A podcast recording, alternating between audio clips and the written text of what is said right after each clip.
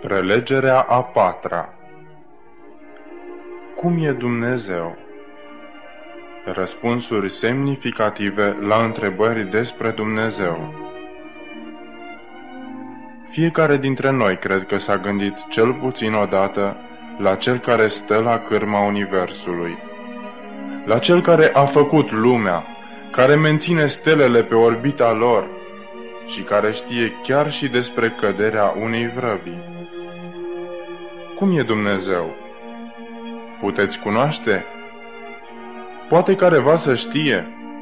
Sau este Dumnezeu un mister bine încuiat pe care nici nu trebuie să-l dezlegăm? Cum puteți să vă închinați să, să iubiți și să aveți încredere într-un mister? Într-un străin pe care nu-l cunoașteți? Este cumva aceasta problema dumneavoastră? În lumea de astăzi sunt răspândite multe idei despre Dumnezeu. Unele sunt reale, izvorâte din fapte, dar unele sunt propagandă. S-ar putea ca dumneavoastră să nu vi se fi spus adevărul despre Dumnezeu? Cum este cu acel Dumnezeu care conduce toate acele stele? Cum arată? Știe El că în seara aceasta noi ne aflăm aici? Se îngrijește El? Îi pasă Lui de ceea ce ni se întâmplă nouă? La ce se gândește El atunci când privește în jos din înălțimea cerurilor? Ce simte El față de această planetă păcătoasă? Nu îl obosește prostia noastră? Nu s-a săturat de răzvrătirea noastră? Nu încurcăm noi planurile cu poznele noastre nebunești? Așa încât să prefere să ne dea uitării? Cum ar fi fost dacă el deja ar fi făcut-o?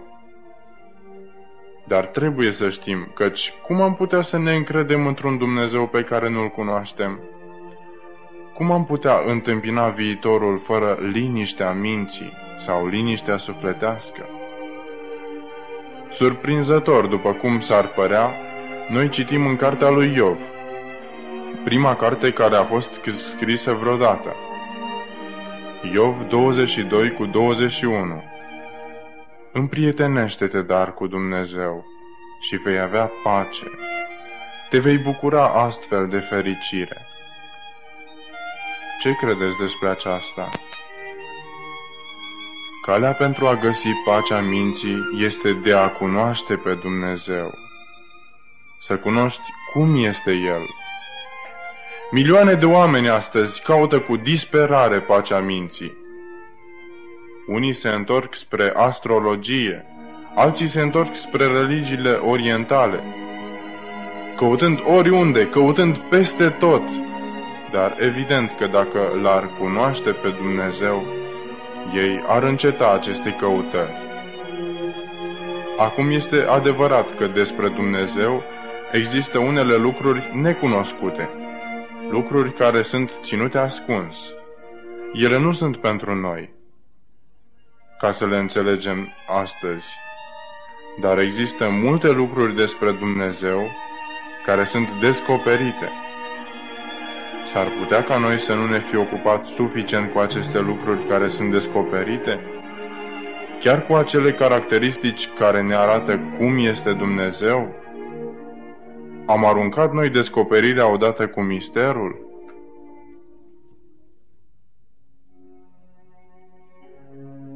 Da, este adevărat că există multe lucruri ascunse despre Dumnezeu. Dar să fie El un Dumnezeu pe care l-am putea aduce în toate privințele la nivelul nostru de înțelegere? L-am putea noi cuprinde în mica noastră cutie craniană? Este adevărat că există multe lucruri care sunt un mister despre Dumnezeu. Dar dacă dumneavoastră ați citi o carte de fizică și ați putea înțelege totul din acea carte, atunci este de înțeles să trageți concluzia că înțelegerea subiectului de către dumneavoastră este pe aceeași treaptă cu cea a fizicianului care a scris cartea. E corect? Acum, dacă noi am putea înțelege totul despre Dumnezeu, dacă am putea înțelege tot ceea ce se găsește în Biblie, Dacă mințile noastre ar putea cuprinde în întregime, atunci cum ar mai fi Dumnezeu superior față de noi? Vrem un Dumnezeu care să nu fie mai mare decât noi? Am putea să ne încredem într-un Dumnezeu care nu este mai înțelept decât noi? Nu este puțin ridicol pentru mințile create de Dumnezeu să-l pună pe el la încercare și să-l respingă pentru că nu pot înțelege totul despre el? Ascultați!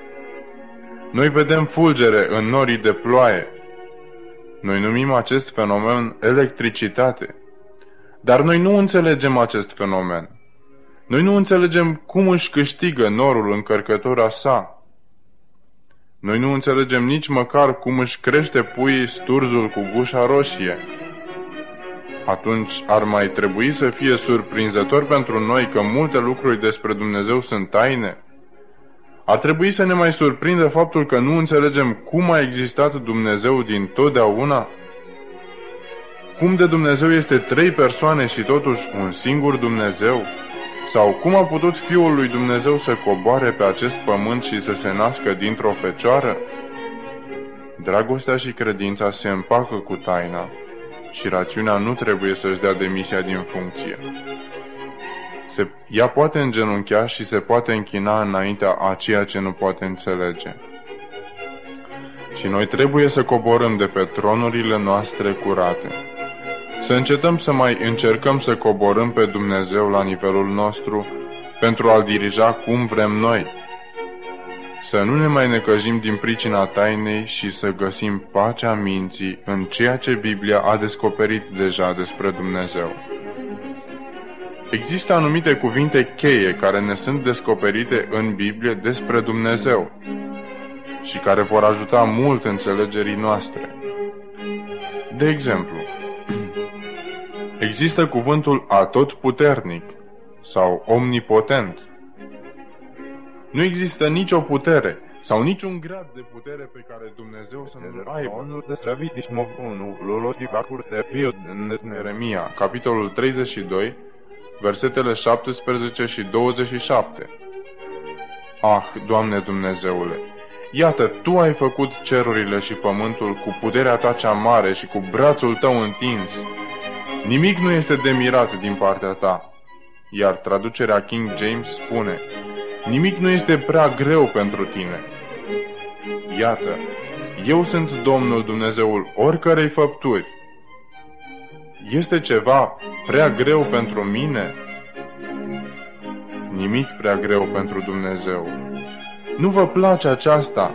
Nu vă dă liniște sufletească? Pacea minții. Faptul că știți că Dumnezeu nu poate fi confruntat cu nicio problemă pe care să nu știe să o rezolve? Nu există nicio asemenea situație nici în univers și nici în viața dumneavoastră. Dacă Dumnezeu a putut crea lumea, el trebuie să fie capabil să rezolve orice problemă care ar surveni în viața dumneavoastră sau în viața mea. Nu credeți? Apoi ni se spune că Dumnezeu este atot știutor. El cunoaște orice lucru chiar înainte ca acesta să existe. Să deschidem în cartea lui Isaia, carte care se găsește chiar înaintea cărții lui Ieremia. Observați capitolul 46. Voi citi versetele 9 și 10. Aduceți-vă aminte de cele petrecute în vremurile străbune, căci eu sunt Dumnezeu și nu este altul.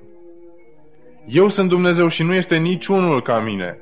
Eu am vestit de la început ce are să se întâmple și cu mult înainte ce nu este încă împlinit. Eu zic, hotărârile mele vor rămânea în picioare și voi aduce la îndeplinire toată voia mea. Nu vă da aceasta liniște sufletească? Nu vă dă aceasta încredere?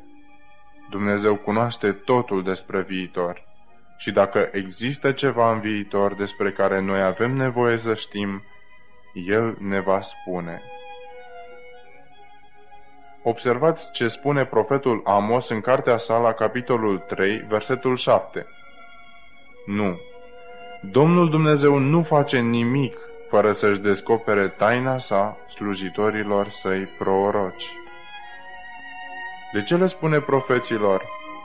Pentru ca ei să ne poată spune nouă. Apoi există imutabilitatea sau caracterul de neschimbat al lui Dumnezeu. El este mereu același. El nu se poate schimba în mai bine pentru că El este desăvârșit de sfânt, desăvârșit de drept și desăvârșit de bun. Și El nu se poate schimba în rău pentru că dacă ar face-o, nu ar mai fi Dumnezeu. El spune, Eu sunt Domnul, eu nu mă schimb. Maleahi 3 cu 6 Putem citi în Evrei 13 cu 8 Iisus Hristos este același, ieri, azi și în veci. Nu este aceasta minunat? Ați visat vreodată ce se găsește ascuns în aceste cuvinte cheie despre Dumnezeu? Dumnezeu nu se schimbă niciodată. El nu este supus capricilor sau dispozițiilor. El nu face niciodată niciun compromis. El nu poate fi convins niciodată să facă vreun lucru rău. Noi nu trebuie să ne facem griji despre cum va fi El mâine. Apoi, noi spunem că Dumnezeu este semnul prezent. Aceasta, desigur, înseamnă că Dumnezeu, prin Duhul Său, poate fi peste tot în același timp. Isus a spus, Eu sunt cu voi întotdeauna până la sfârșitul veacului. Matei 28 cu 20 Nu vă place aceasta? Noi nu suntem niciodată singuri. Dumnezeu este chiar lângă noi atunci când avem nevoie de El. Noi nu trebuie să fim înscriși pe o listă de așteptare. Noi nu vom fi niciodată dați afară pentru că El tocmai atunci se ocupă cu vreo galaxie, cine știe pe unde. Noi nu ne vom grăbi cu nevoile noastre sau cu vreo stare de urgență, doar pentru a afla că înaintea noastră mai așteaptă 17.000 de oameni. Nu. Întotdeauna cu noi, acordându-ne întreaga sa atenție ca și cum noi am fi singura ființă existentă. Veți spune, dumneavoastră puteți înțelege aceasta? Nici eu nu pot. Mulțumim lui Dumnezeu pentru aceasta. Și acum ajungem la ceea ce pare a fi cea mai simplă declarație despre Dumnezeu. Apostolul Ioan o spune în trei cuvinte scurte. Dumnezeu este iubire. 1 Ioan 4 cu 8 Cele mai simple cuvinte dintre toate, cele mai complexe dintre toate, cele mai greu de înțeles. Observați că Ioan nu spune Dumnezeu este atot iubitor. O mulțime de oameni sunt iubitori, uneori. El nu a spus Dumnezeu exercită iubirea. O mulțime de oameni fac aceasta, uneori. Dar el spune, Dumnezeu este dragoste. Dragostea la modul absolut, atât de iubitor încât îi este imposibil să fie mai iubitor. Nu mai există nimeni la fel. Ați observat vreodată despre aceste atribute sau caracteristici ale lui Dumnezeu că ele sunt la modul absolut? Absolută putere, absolută înțelepciune și cunoștință și absolută dragoste. El este atât de puternic încât îi este imposibil să fie mai puternic, atât de înțelept încât îi este imposibil să fie mai înțelept atât de iubitor, încât este imposibil să fie mai iubitor. Vedeți ce înseamnă aceasta? Dacă El are putere absolută, înțelepciune absolută și dragoste absolută, atunci noi avem siguranță absolută în încrederea pe care ne-o punem în El. Apostolul Pavel spune, noi știm că toate lucrurile lucrează împreună spre binele celor ce iubesc pe Dumnezeu. Romani 8 cu 28 De ce am mai avea să ne temem? Chiar dacă Dumnezeu ne conduce oricât de misterios ar putea apare pe moment, oricât ar fi de dificil, să înțelegem, noi putem avea o încredere perfectă în conducerea sa, pentru că noi știm că Dumnezeu niciodată nu face vreo greșeală. Orice ar face pentru noi, aceasta este cea mai iubitoare acțiune posibilă. Ce am putea cere mai mult? Acum să ne gândim la aceasta. Pentru că Dumnezeu este iubirea fără margini, El dorește ca noi să avem ceea ce este cel mai bun. Pentru că El este atot știutor, înțelept, El știe ce este cel mai bine. Pentru că El este atot puternic, El este capabil să aducă la îndeplinire. Da, Dumnezeu este dragoste. Ne va trebui o veșnicie pentru a înțelege un Dumnezeu ca acesta. Dar ne trebuie numai o clipă pentru a ne încrede în El. Ne trebuie doar o clipă pentru a câștiga liniștea interioară, pacea minții care vine chiar din momentul în care începem să-L cunoaștem pe El. Dar vedeți, Dumnezeu a avut o problemă. Omul, prin răzvrătirea lui, s-a separat de Dumnezeu. Legătura fericită care exista între om și Dumnezeu a fost ruptă, sfărâmată.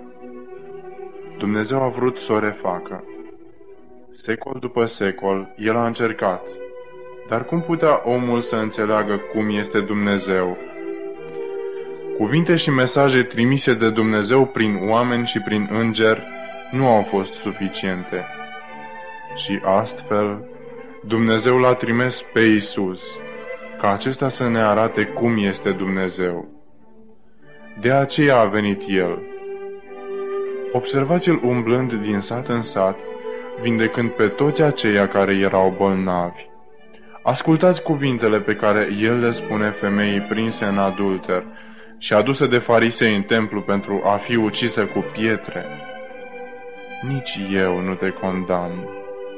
Du-te și să nu mai păcătuiești. Îl vedeți apoi făcând acea lungă călătorie pentru a vindeca pe fata femeii sirofeniciene? Îl vedeți hrănind mulțimea înfometată?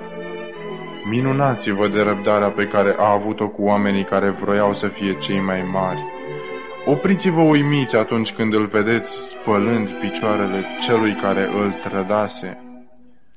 Priviți-l cum se roagă în grădina Ghețemani, doborât de greutatea vinei acestei lumi. Priviți-l cum era gata și capabil să cheme legiuni de îngeri care să-l scoată de pe această planetă ostilă. Priviți-l cum era ispitit să coboare de pe cruce și să arate tuturor cine este el dar priviți-l cum rămâne acolo, chiar până la sfârșit. Fără să cheme pe îngeri ca să-l scape și rămânând acolo până când lucrarea lui a fost încheiată, pentru că el și-a adus aminte de tine și de mine. Acesta este Dumnezeu. Dar Dumnezeu mai are o problemă. El are un vrăjmaș care îi face o propagandă falsă, spunând minciuni despre caracterul său. Acest vrăjmaș a avut un succes teribil. El a încurcat lumea în timpul Domnului Hristos atât de mult, încât oamenii și-au respins Mântuitorul. Cei care trebuiau să cunoască pe Dumnezeu cel mai bine au fost cei care l-au cunoscut cel mai puțin. Ei au înțeles dreptatea lui Dumnezeu dar ei nu au știut nimic despre mila lui și astfel ei l-au crucificat pe acela care venise să-i salveze. Așa a vrut vrășmașul. El este hotărât să facă din Dumnezeu un tiran dacă se poate. El arată la toate războaiele, la toată suferința și durerea sufletească, la toată violența și la moarte și spune Dumnezeu este vinovatul, Dumnezeu este acela care a vrut astfel. Dar aceasta nu este adevărat. Când Isus a fost pe pământ, El a spus despre vrăjmașul său. Diavolul a fost un ucigaș de la început și el nu a rămas în adevăr pentru că în el nu este adevărul. Vă aduceți aminte despre parabola pe care a spus-o Isus despre omul care a semănat grâu pe câmp și apoi au ieșit buruieni care au înnăbușit grâul? Ajutoarele sale l-au întrebat, De unde au crescut buruienile? Și el a răspuns, Un vrășmaș a făcut lucrul acesta. Deci când vedeți buruienile, când vedeți avioane care se prăbușesc, când vedeți inundațiile, incendiile și uraganele, când vedeți activitatea teroristă, când vedeți copiii mici murind de leucemie și tot restul suferinței, aduceți-vă aminte că un vrășmaș este responsabil pentru toate acestea, nu Dumnezeu.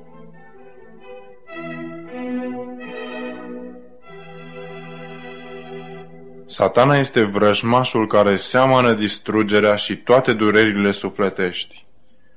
Apoi, el îl învinuiește pe Dumnezeu.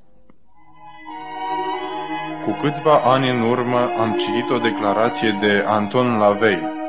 El este omul care este cunoscut a fi șeful bisericii lui Satana. El a făcut această declarație stranie și șocantă. Satana este singurul care ne poartă de grijă. Gândiți-vă la aceasta. Satana este singurul care ne poartă de grijă. Priviți în jurul dumneavoastră toate necazurile, toate păcatele, toată violența și toate milioanele de oameni care strigă. De ce? Toată durerea sufletească și toate lacrimile. Aceasta înseamnă a purta de grijă atunci când stai vrăjit lângă această cruce veche și aspră și când stai și vezi cine se află pe această cruce, atunci poți cunoaște cine ne poartă de grijă. Este El acela care i-a adus pe oameni atât de departe încât ei să-L răstignească pe Creatorul lor între cer și pământ? Este El acela care a incitat gloata până la nebunie demonică și a împins pe oameni să răstignească pe acela care venise să-i salveze? Nu. Cel care poartă de grijă este acela care a murit acolo, pe cruce, fără niciun protest. Este Dumnezeul care a murit pentru a salva pe omul vinovat. Este Dumnezeul care încearcă să mântuiască pe omul care l-a așezat acolo, pe cruce, pe cel care îi bătea cu ele. Este Dumnezeul acela care a murit pe cruce în locul tău și în locul meu. Acesta este Dumnezeu. El este acela care ne poartă de grijă. Suferința lui Dumnezeu nu a început și nu s-a sfârșit la cruce. De când omul a ales să meargă pe propriul său drum, Dumnezeu a simțit durerea. El simte durerea mai mult decât o simțim noi, pentru că El iubește așa cum omul n-a iubit niciodată, pentru că dragostea sa este absolută. El simte singurătatea și înstrăinarea mai mult decât noi, mult mai adânc decât noi. Noi ne gândim în mod egoist la ziua în care toate durerile sufletești și toate suferința se vor sfârși. Dar cum va fi cu Dumnezeu? El este mai îndurerat decât noi. El dorește acea zi mai mult decât o dorim noi. Dar veți spune, dacă Dumnezeu este atotputernic, de ce nu face nimic? De ce nu pune capăt răului? O va face, prieteni, o va face. De îndată ce noi vom fi păcătuit destul, de îndată ce noi vom înțelege cât este păcatul de mortal, de îndată ce noi vom fi destul de obosiți de această planetă răzvrătită, când vom ajunge atât de dezgustați de păcat, încât îl vom urâ atât de mult, încât nu vom vrea, nu vom mai dori să păcătuim niciodată. Atunci Dumnezeu ne poate încredința viața care nu se sfârșește niciodată. Atunci noi vom putea ști și El va putea ști și tot Universul va putea ști că nu se va mai întâmpla niciodată.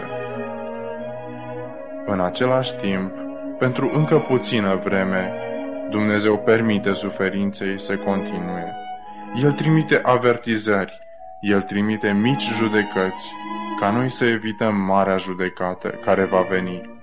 El ne cheamă din pericol, din calea stâncilor, din calea unei morți sigure. Și apoi El plânge în inima sa când noi nu-i răspundem. Acesta este Dumnezeul nostru. Înțelegeți dumneavoastră în seara aceasta ceva mai mult din felul în care este Dumnezeu? Nici o altă cunoștință nu este atât de importantă, nici o altă cunoștință nu poate aduce o asemenea pace sufletească.